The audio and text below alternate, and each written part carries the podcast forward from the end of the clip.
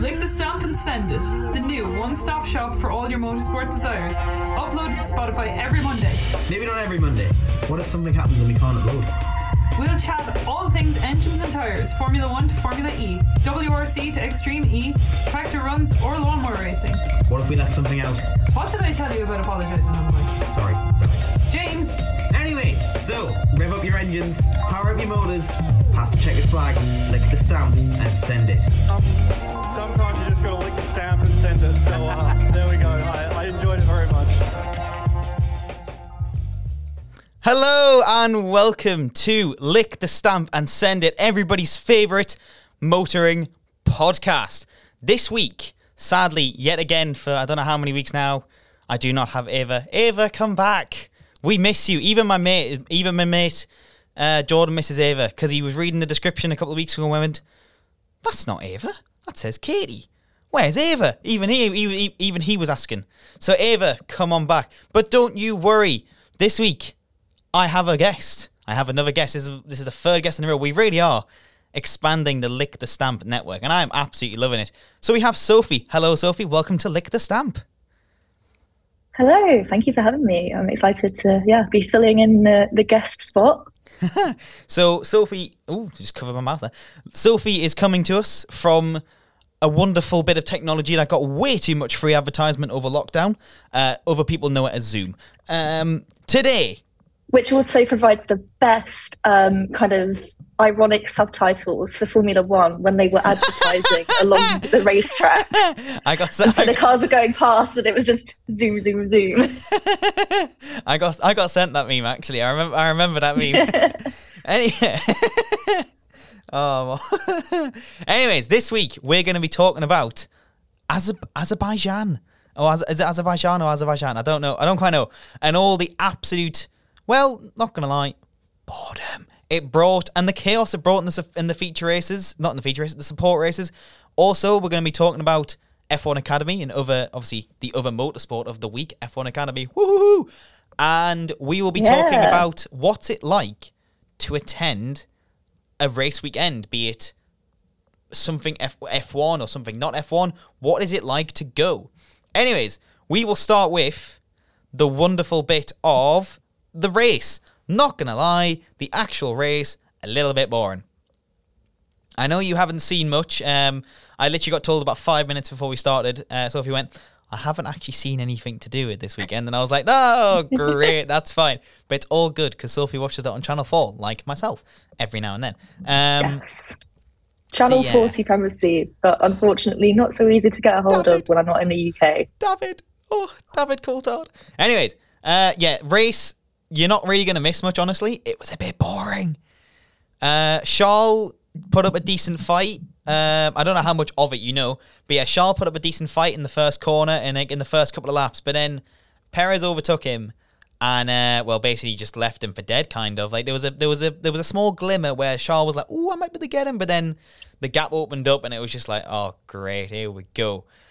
Take a guess what Max then did.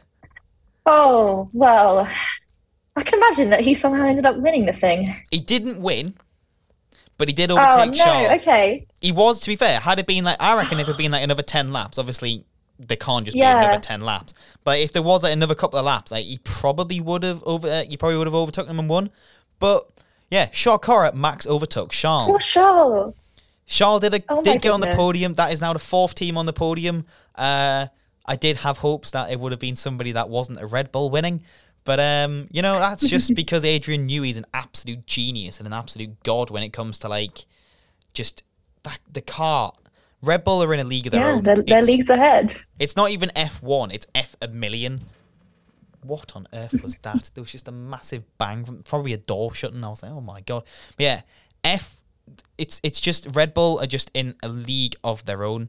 Like, they are just going for it. Perez had a superb launch on the race. Obviously didn't manage to overtake him in the first corner, but eventually overtook Charles. And I saw one thing where at one point it was like a 20 km/h difference between them and the Ferraris. Wow. It's a shame you can't see this on video because Sophie's face went, unbelievable. Oh. Yeah. Sophie's face just like lit up of just like, oh my days. Yeah, it's just Oh my, insane. Yeah, I'm definitely going to be watching this coming race weekend. Miami. I'm going to hunt down Woo-hoo! Somewhere in Berlin and I can sit and watch it because, oh my gosh. It's always so great. But it is weird because after Mercedes being dominant for so long. It's weird seeing another team. Yeah. Like, it's peculiar. Yeah.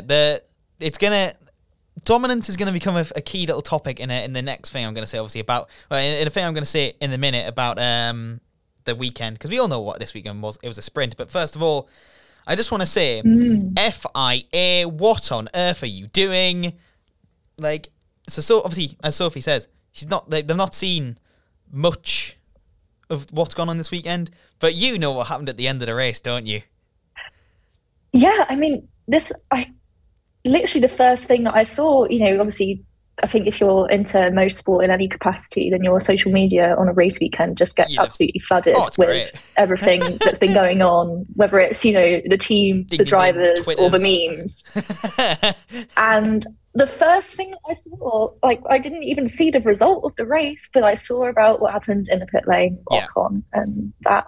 It was just quite scary. Just stupid. Like, that wasn't actually the only incident that the FIA just had an absolute mare on this weekend. Incident. Nothing, just an incident. I don't know. FIA kind of just need to pull it out and just, like, sort themselves out. Bring back Massey. Because, honestly, I don't think he would have let something like this happen. Absolutely not. But, like, just FIA, the other incident is going to come on. We're going to talk about it in a minute. But I will say one thing about this weekend. That the actual race day thing, this section, very, very short because there really wasn't much that happened. But the big thing that happened, someone has replaced Fernando Alonso because Fernando Alonso was a team player. Well, maybe it's Taylor Swift's influence. See, I got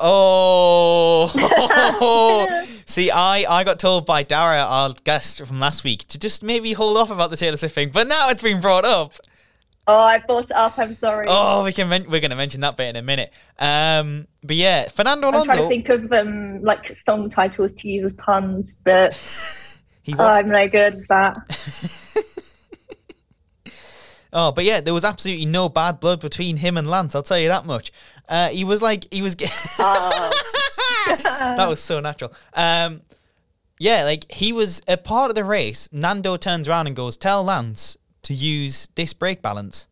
And it was like, Nando? Who are you? You're being nice? You're being nice during this? What? It was so strange. Like, that he was, obviously, we all know what Nando's like. Obviously, he's nice every now and then, but obviously in the Hamilton days and stuff like that, like, there's evil words I could use. A bit of a tool is the PG version. We like to keep it PG here. The occasional swear gets dropped in, but no. Yeah, it was really weird. Like, I was listening to it and I was like, what the hell? You're being nice. Like, what? Do you think it's just because he's, you know, had a change in fortunes since he's been at Aston and then the happiness just kind of has come? Maybe those positive vibes are kind of, manifesting spreading the positivity. Like, it's because, like, let's be honest, you've got to admit that Lance this year has, in the four races he's done, obviously he's done a cracking little shift in. He's put a good shift in. Like, even obviously with the broken wrist and everything like that, he's done a good job. Yeah. Like, I think he finished 6th or 7th in the race. Nando was 4th. Their qualifying wasn't amazing. I can't remember. Like, at one point, I was like, is the Aston Martin hype train gone? But no, Nando was getting fastest laps, trading it off with Max, but then came 4th. But, like, yeah, I think they actually are working well together, despite everybody's thoughts of, nah, this is going to be rubbish. Nando's going to absolutely eat Lance alive. Lance is not going to be very happy with Nando. Because even after the contact in Bahrain, there's not really been any, like, rages, if you get what I mean. Yeah, there's not that sort of tension that, you know, can sometimes happen. I guess perhaps it shows that sometimes the driver pairings that people anticipate won't work so well actually do. Yeah. It's like, well, yeah, and yeah, it's kind of the opposite with like the ones that you think are going to work and they don't. Not obviously, we did think that like Danny, Rick, and Lando were going to get on quite well. They did, yeah. But there was bits from Lando where it was like, can I overtake Danny? Can I overtake him here? Can I overtake him? Like Monza, 2021. At one point, Lando did go, can I overtake? And they're like, no, just hold it. And he was like, fairs, I'll let him have it. Like I won't do it. He then realised. Mm-hmm. So I'm not saying it was the worst relationship between them two, but it did obviously had its flaws. Everybody has its flaws though. But yeah, Nando and Lance, it's a bit. Maybe Nando just likes Lance's style. Yeah. Oh. Oh, I don't watch Sky Sports, but I saw it on like TikTok and everything, where it was like Crofty and Brundle putting in all like the Taylor Swift references. That's brilliant. I love it. Just I'm not gonna weigh my opinions in. If it's happening, great. If it's not, no worries. But yeah, it's an interesting one. At least Nando has a very fast getaway car. Oh. See, I'm not that deep of a Swiftie, so I don't know that many songs.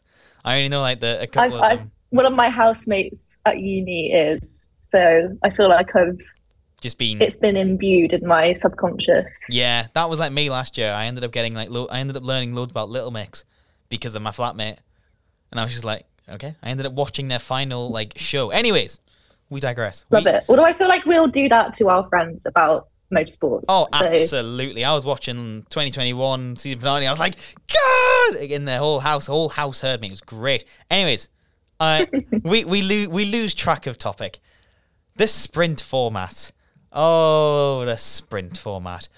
What are your thoughts on it?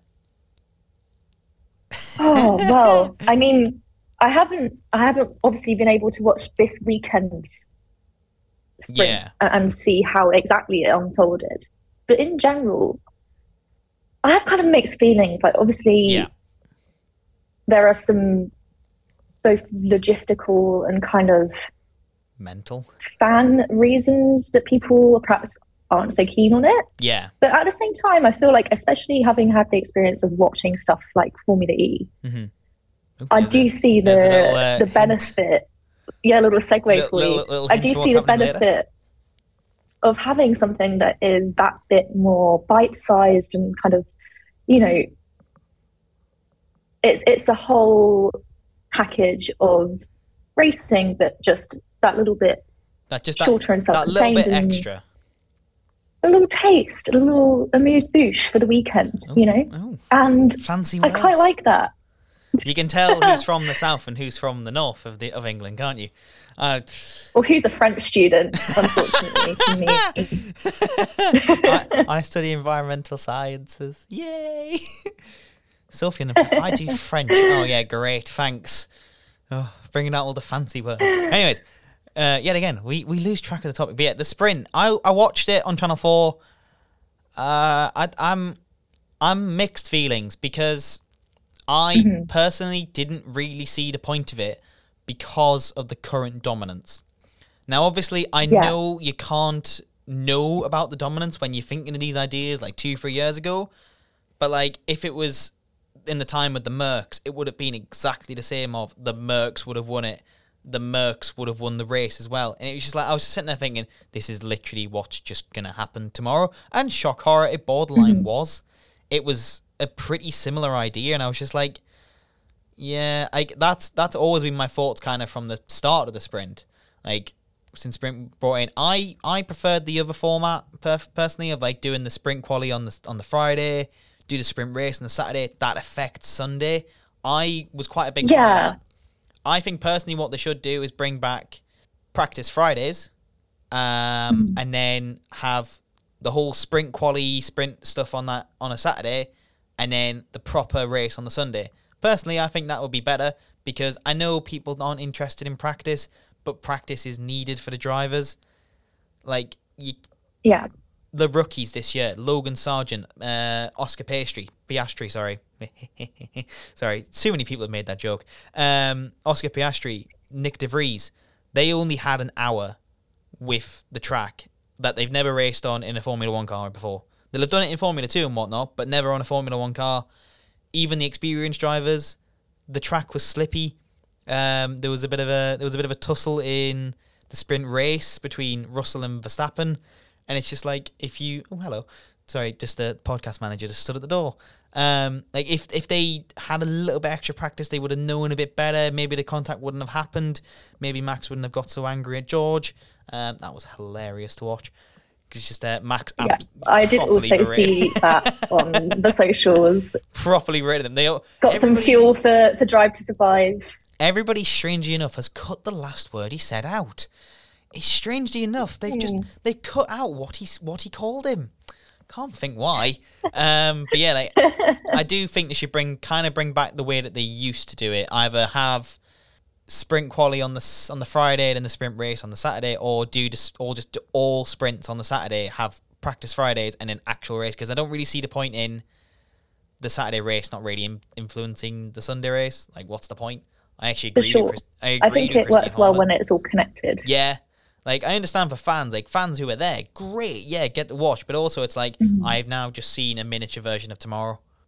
Yeah, it's nice that I think I enjoyed the sprint when you thought, well, okay, this could actually impact, how the grid is going to look on Sunday. And then, that can do something to maybe, throw, the cat among the pigeons and see kind of what happens with the dominance that otherwise, you can kind of expect your outcomes. I think it's quite an exciting concept when it then can bring something new to the table and kind of, give people a chance to be fighting from a different position on the grid.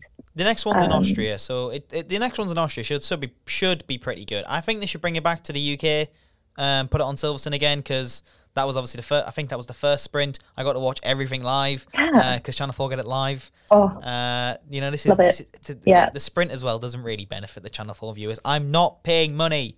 I will just watch Channel 4. I did look into F1 TV though for everything else.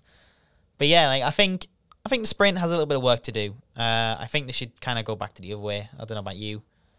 Yeah, I mean, I think what's nice is that they are experimenting with it, right? Are. They're trying.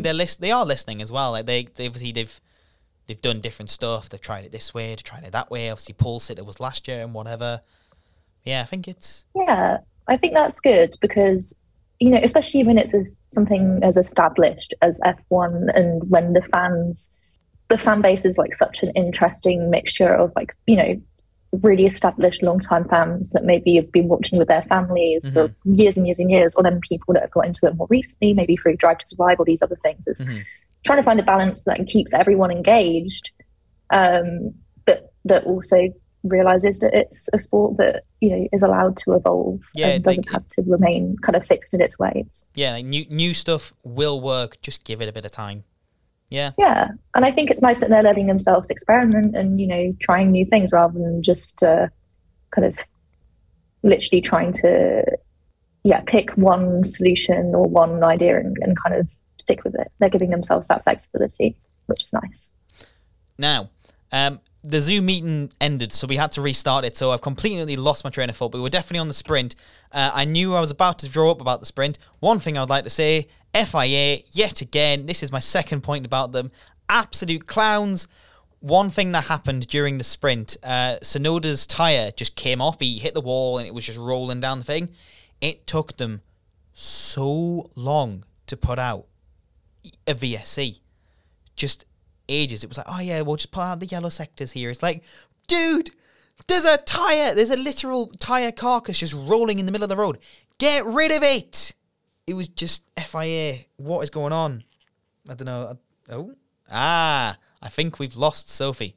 So obviously Zoom has its slight issues. Obviously, we need internet for this. Whilst we're waiting for Sophie to come back, I'll quickly bring up about the Formula 2 and the F1 Academy this weekend. Formula 2, my days, what a race. In the sprint race, it was absolute chaos at first. It was unreal. It was like, boom, boom, and Sophie's come back. Hang on. Oh, sorry. Hey! It was all going so well. and nothing can go wrong. Oh no, it all went wrong. Let's bring that meme back.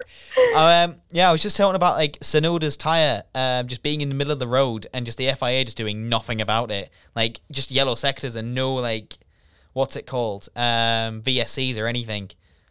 Like what are they doing? Yeah, that's you know, it's risky. It's just ridiculous. I mean, when worse. I was at the Formula E, not to kind of segue into that too soon, but we actually saw like contact happening pretty much right in front of us. Uh-huh.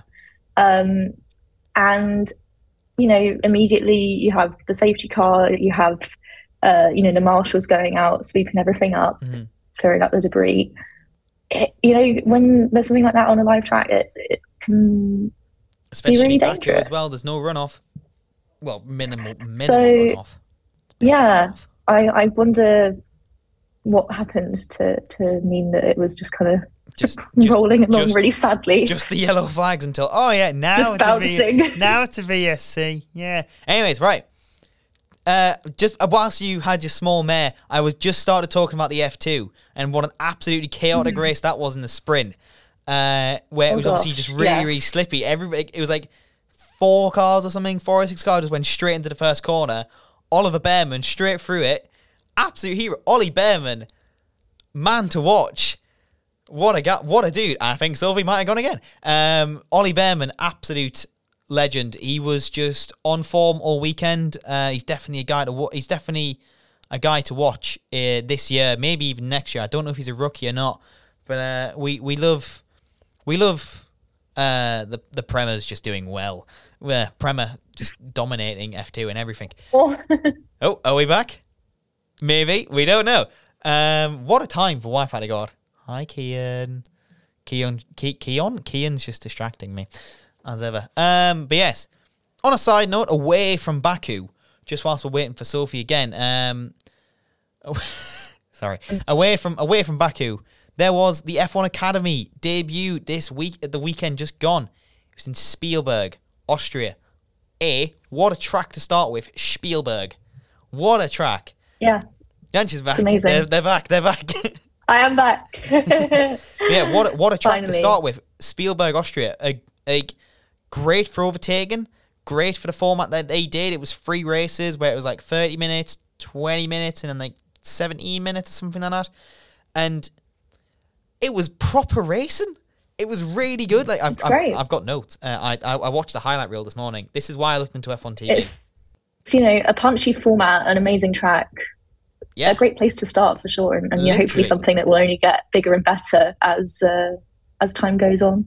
Marta Garcia and Bianca Bustamante. I think it's Bustamante, or I'm really bad at pronouncing names.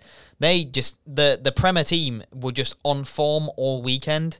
Like, they won, Marta Garcia won the first two, one and two, I think.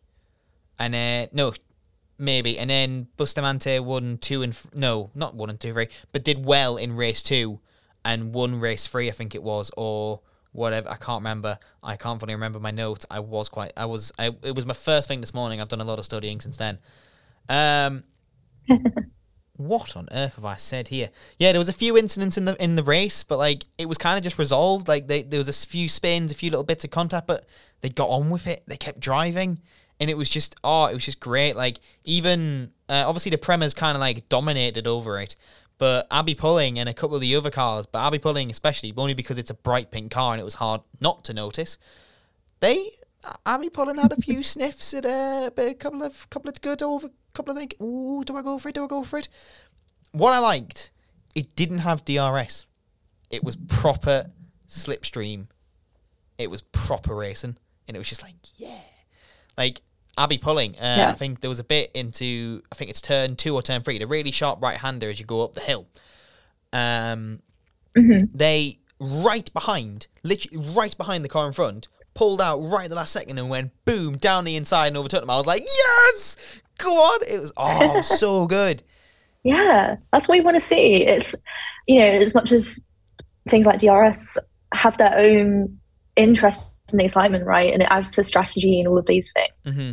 It is cool to see just, you know, who can draw out that technique kind of just the driver and you know the slipstream, literally, and taking that shot at that split second, rather than knowing that you have a window and knowing that you're within a certain amount, and, yeah, within a second or whatever. Like there was another one. It's cool, but it's not got so much contingency, I guess. Yeah, it's not like you either have DRS or you don't. It's like, yeah, you've got to take the opportunity. You just got to go for it. There was a bit in turn 6 that in like the second sector when they go to the left, go down, and they left again.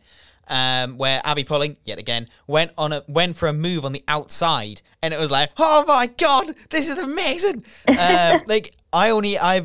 You'd only ever think about doing that in the game.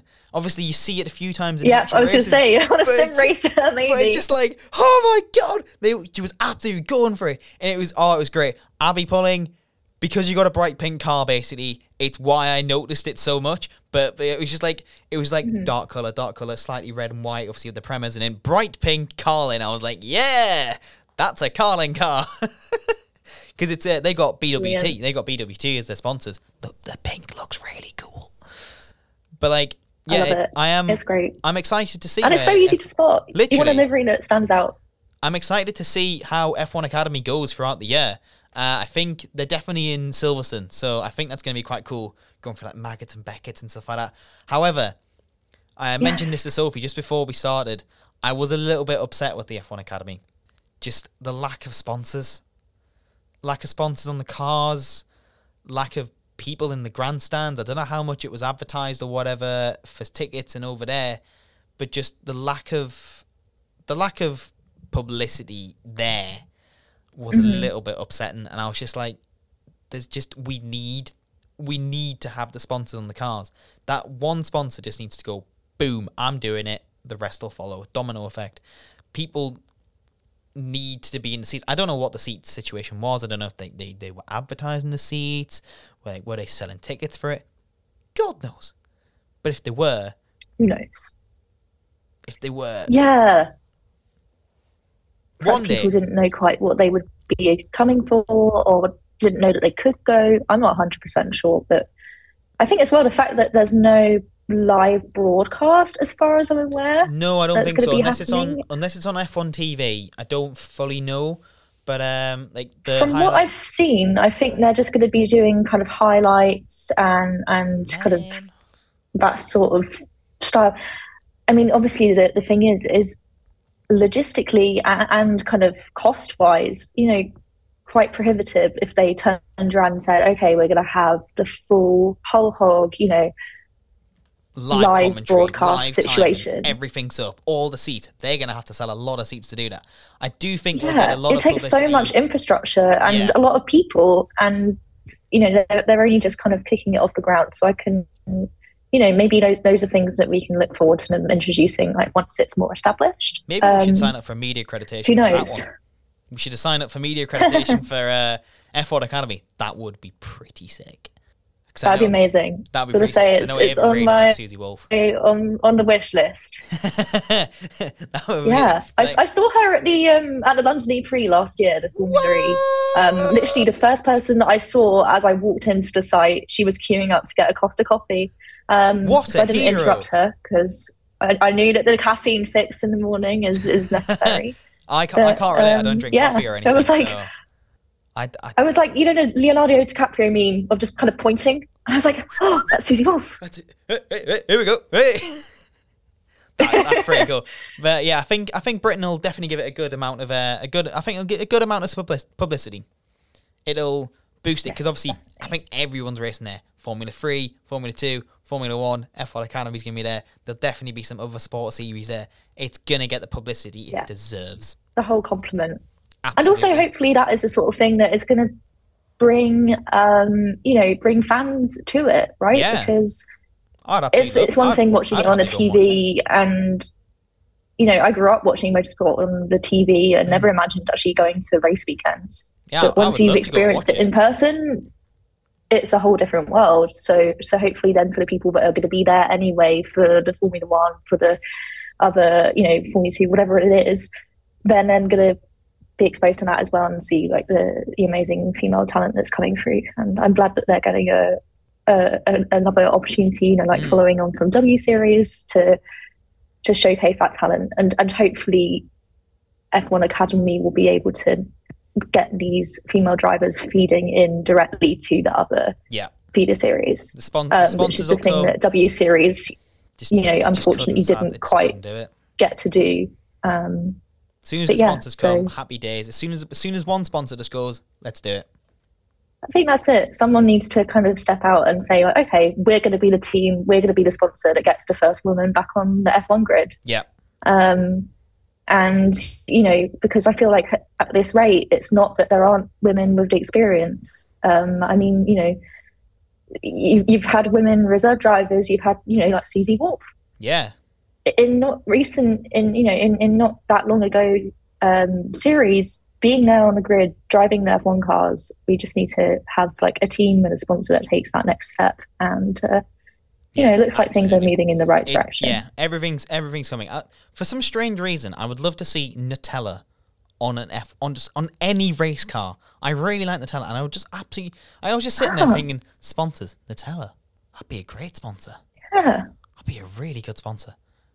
I'm trying to think. That'd be very cute. That'd be quite cool. Anyway, I mean, because they've had chocolate before. Yeah, Hershey's, and like Hershey's are on the McLaren.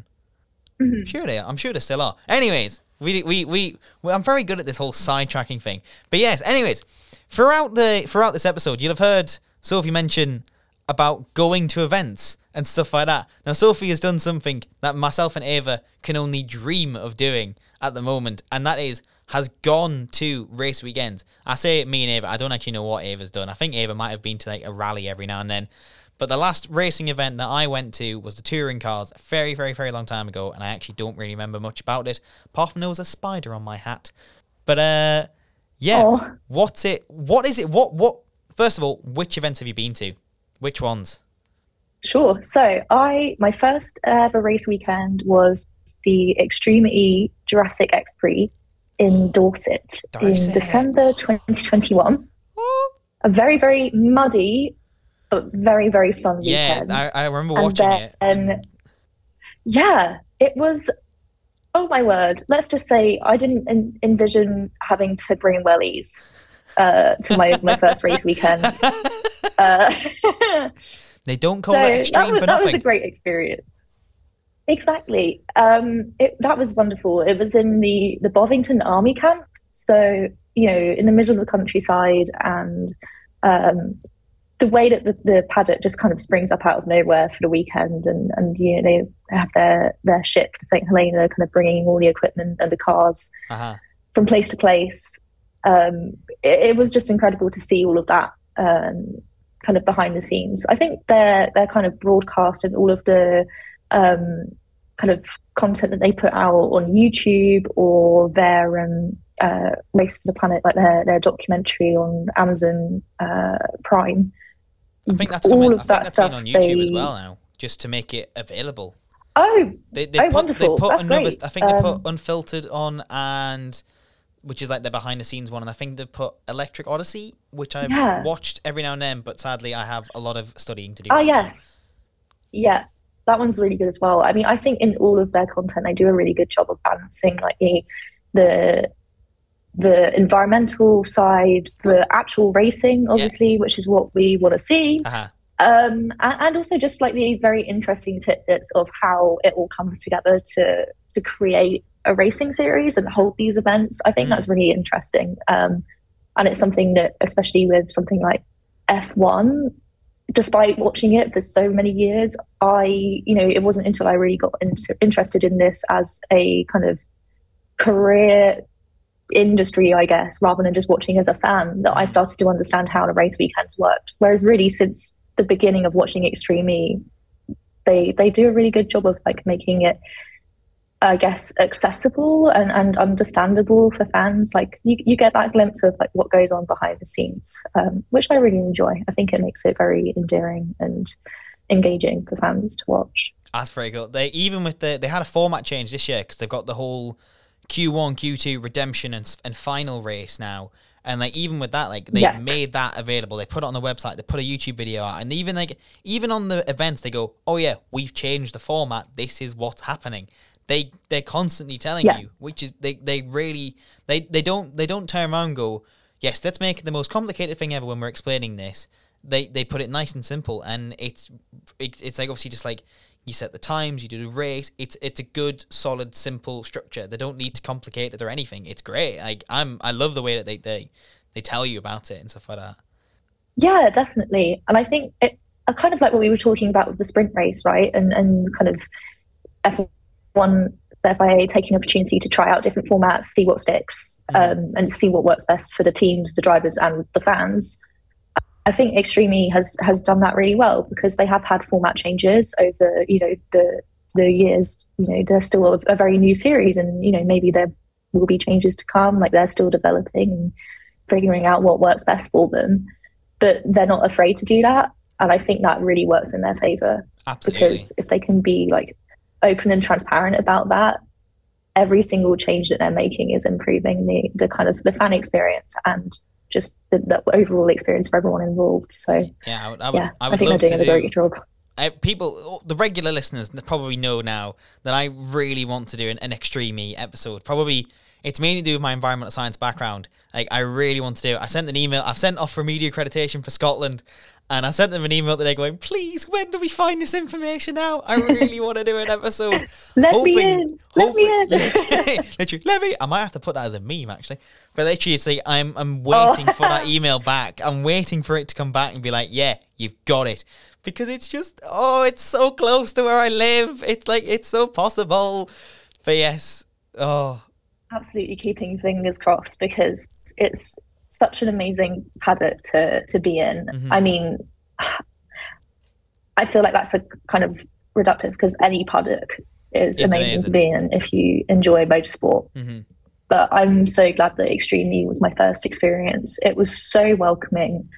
You know, motorsport is a small world as well, and you meet people, and then you'll see them again in other places. And, you know, a few people that I know from Extreme E, I've then seen since at Formula E, and I know that they're involved across the board in all of these different series. But I think the nature of Extreme E as such a new series, and also as one that is so purpose-driven, and also is small and very kind of self-contained. Mm-hmm. You know, they deliberately have quite small footprints on site because it reduces their emissions. You know, they've only got quite small race teams.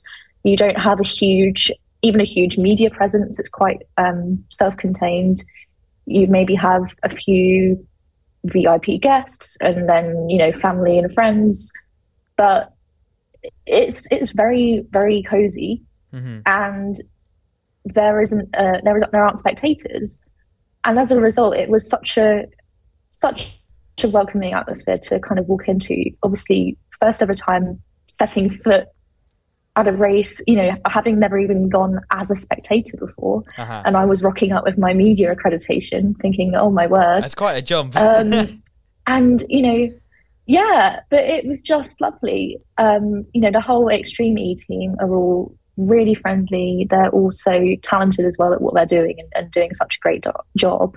But even though, you know, race weekends are so hectic, they all had time to explain what was going on, you know, to show us around. They did paddock tours for the media, which I thought was quite interesting, because I haven't heard of that being something that necessarily Formula E does.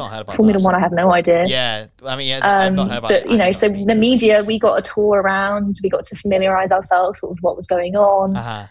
And just the whole atmosphere of it is very kind of community feeling. And Formula E is similar from my experiences, but I think with Extreme E, because of it being such a kind of close-knit atmosphere, you know, literally everyone eats in the same kind of canteen tent, catering tent. So I was sat eating my lunch a table away from Jutta Kleinschmidt, and, you know, half the grid were just all eating their lunch, and, you know, we're just kind of sat there vibing. And if you want to go out and speak to someone just for a chat, not even a kind of media interview, you just like, right, wander up and ask them if they've got a couple of minutes. So, you know, cool. There we were at about, what, 8 in the morning, walking through the paddock, and Nico Rosberg was there. He was filming, I think he was doing an Instagram live. And so we just kind of waited for him to finish up and just sort of wandered over, had a chat, interviewed him. That's sick! It was really wonderful. That's awesome! It's so cool because you can just kind of poke your head around into the garage and be like, oh, is Katie Munnings free for a chat? And they'll say, oh yeah, she'll be out in 5 minutes. And, you know, they go. Wow. It's a really kind of open access feeling, which was really great because, you know, it kind of, I guess, gave me the experience of just going up and asking people things or just going up and talking to people. And that was really, really helpful. And to do it in an environment where it was so the done thing that everyone could just walk up anywhere and ask anyone anything. And then, you know, as long as somebody has the time to talk with you, they will. That was really, really nice. And also just very surreal. Hopefully they respond. What was the Formula E like? Yeah, you've mentioned the Formula E. Sorry, I'm very keen to hear about the Formula E because I've been trying to get into that, but every time the race is on, I'm busy. It's really annoying. Yeah, that's the woes of doing this while also studying. Yeah, I was really happy to go to 2 Formula E races. So I went to the London one last year during the summer, and then last weekend went to. Wait, was it last weekend? I feel like it's. Yeah, it was a week ago. Yeah. No, the weekend before. Oh my gosh, I've lost track of time already. The penultimate weekend of April. Yes. The bank holiday weekend feels like it didn't happen. Yes.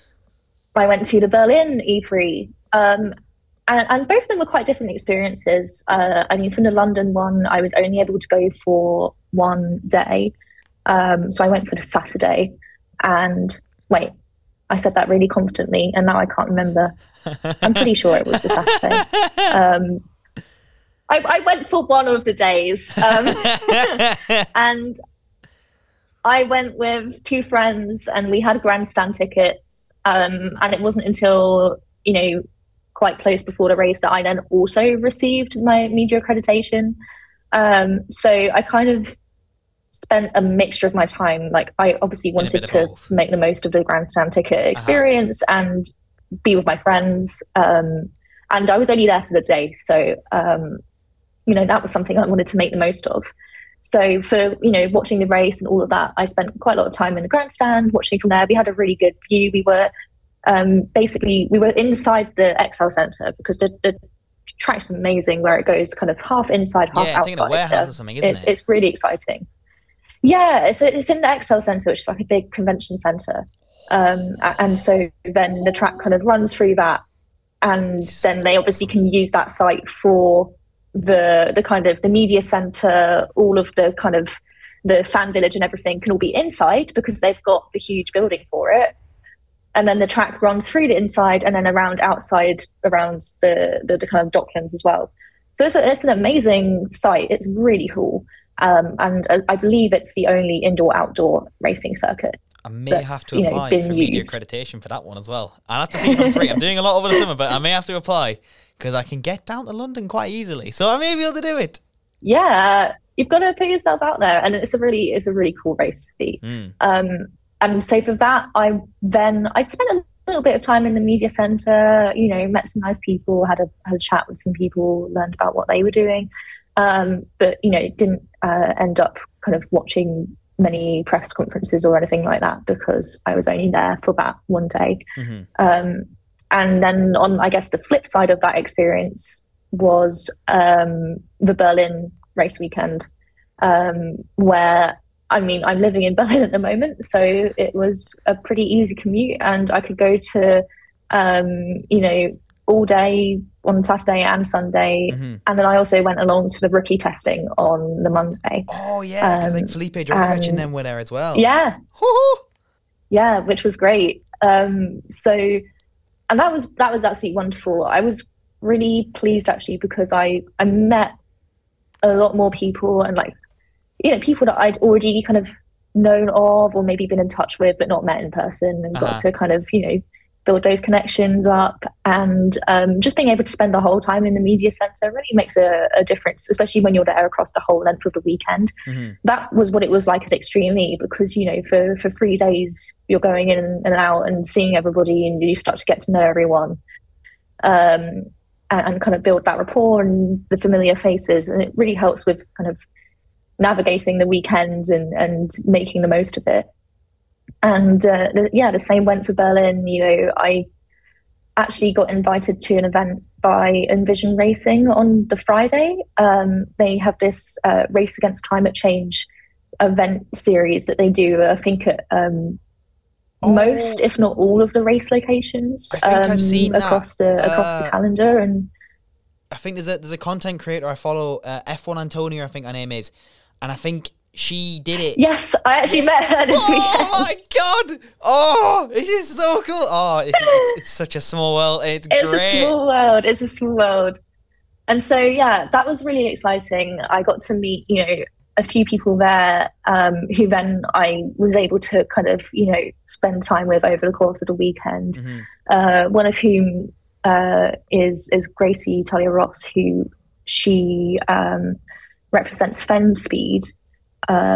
Which is kind of, you know, advocating for female careers and representation in motorsport. And I met her at that event, and she's a real kind of veteran of the Formula E paddock. And she is an engineer herself, so she was able to kind of give me the lowdown of how it works, kind of being in the media centre from start to finish over the course of the weekend. And you know, things like that, meeting people like that who have that experience is super nice, just to get a feeling for how things work. And so I appreciated that. And so over the course of the weekend, we actually lucked out as well, because the weather on Saturday was fantastic. Yeah, I've been living in Berlin for a month now, and it's been grey and it's been rainy and, you know, like British weather, which is not what I came here for. And Saturday, the sun came through.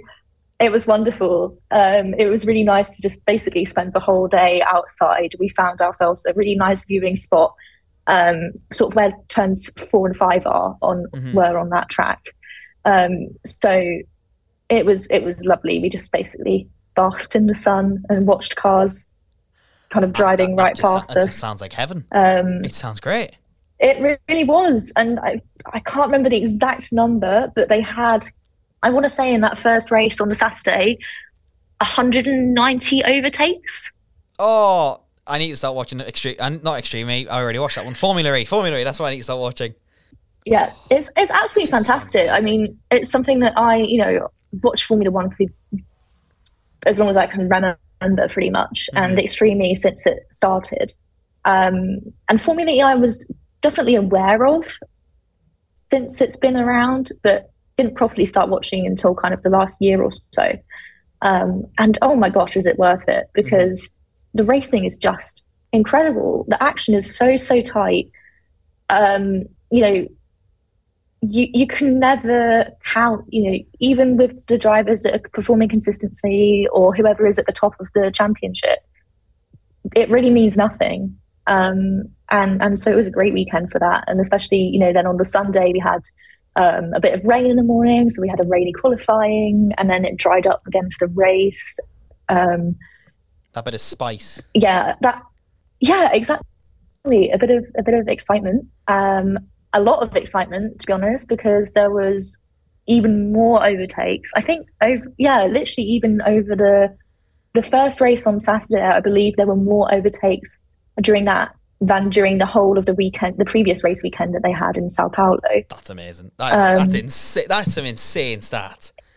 Just like the numbers, it's unbelievable. And you know, the amount of kind of changes, who was the race leader. It's really got that unpredictability, and the kind of anyone can win. Mm-hmm. Which I think is really exciting. Yeah. And obviously as well, the fact that they're doing it in electric cars that are so fast. And when you're stood there and they're going past you, like watching the rookie practice on Monday, I went and I kind of plonked myself for a few minutes, basically right next to the start-finish line. And it's just unbelievable because when you compare, because I could watch as they were coming out of the pit exit mm-hmm. to come in to start their lap. And then comparing that as they were just starting and rolling off compared to the cars that were flying down the straight. The speed of it, it just kind of, it's incredible. You feel like you get like a shockwave almost. Definitely like a sound wave as they come past. It's like, whoosh, and that's boom, just amazing to be so up close to it. Yeah, you almost can't follow it with the naked eye. Like they're going that fast. It's really wonderful, and that is obviously insane. As well they're doing it for a good cause, and like racing with a purpose and raising awareness of electric mobility. So that's an added bonus absolutely. On top of the really tight racing. Absolutely. Now I've been told off by Zoom. The meeting's going to end. But hope you have all enjoyed this week's episode of Lick the Stamp and Send It. Thank you very much, Sophie, for coming on. Like, it was amazing. Thanks for having me. Amazing to hear stories of like the actual weekend and like what it's all about, and obviously your takes on stuff. It was great. Yeah. I guess I'd just say, to anyone listening, if you want to get a taste and experience of, what it's like to be in the paddock, especially media accreditation, if you put yourself out there, if you kind of, maybe you want to work in journalism, or maybe like myself, you're more interested in the PR comms side, the worst thing people are going to say is no, but more often than not, you will be surprised, and these opportunities will be out there Absolutely. For people that are, enthusiastic and interested, and, it all just started from some articles for the student newspaper at Cambridge, and from there it's just kind of grown and expanded, and you start to build a network for yourself and get to know people, and once you've been to one race weekend you can really just keep on applying that knowledge. And I really couldn't have imagined before I first set foot on the Extreme E paddock that then I would start to accumulate these experiences. It really is very exciting, but it's also like totally attainable. And I'm keeping fingers crossed for you that you get to Extreme E, Scotland. Hopefully. Anyways, I'm gonna get this right this time. It's outro time. I got this wrong last week. I'm pretty sure I messed it up. But anyways, hope you've enjoyed. No pressure. Oh yes, hope you've enjoyed this week's edition of Lick the Stamp and Send It. We will be back next week, hopefully. I don't know, maybe the week after. I've got exams and I'm also quite busy moving out next week, but we hope, we live in hope. And remember, if you're ever in doubt, pass the checkered flag, lick the stamp and send it. Thank you very much for listening. See you all later.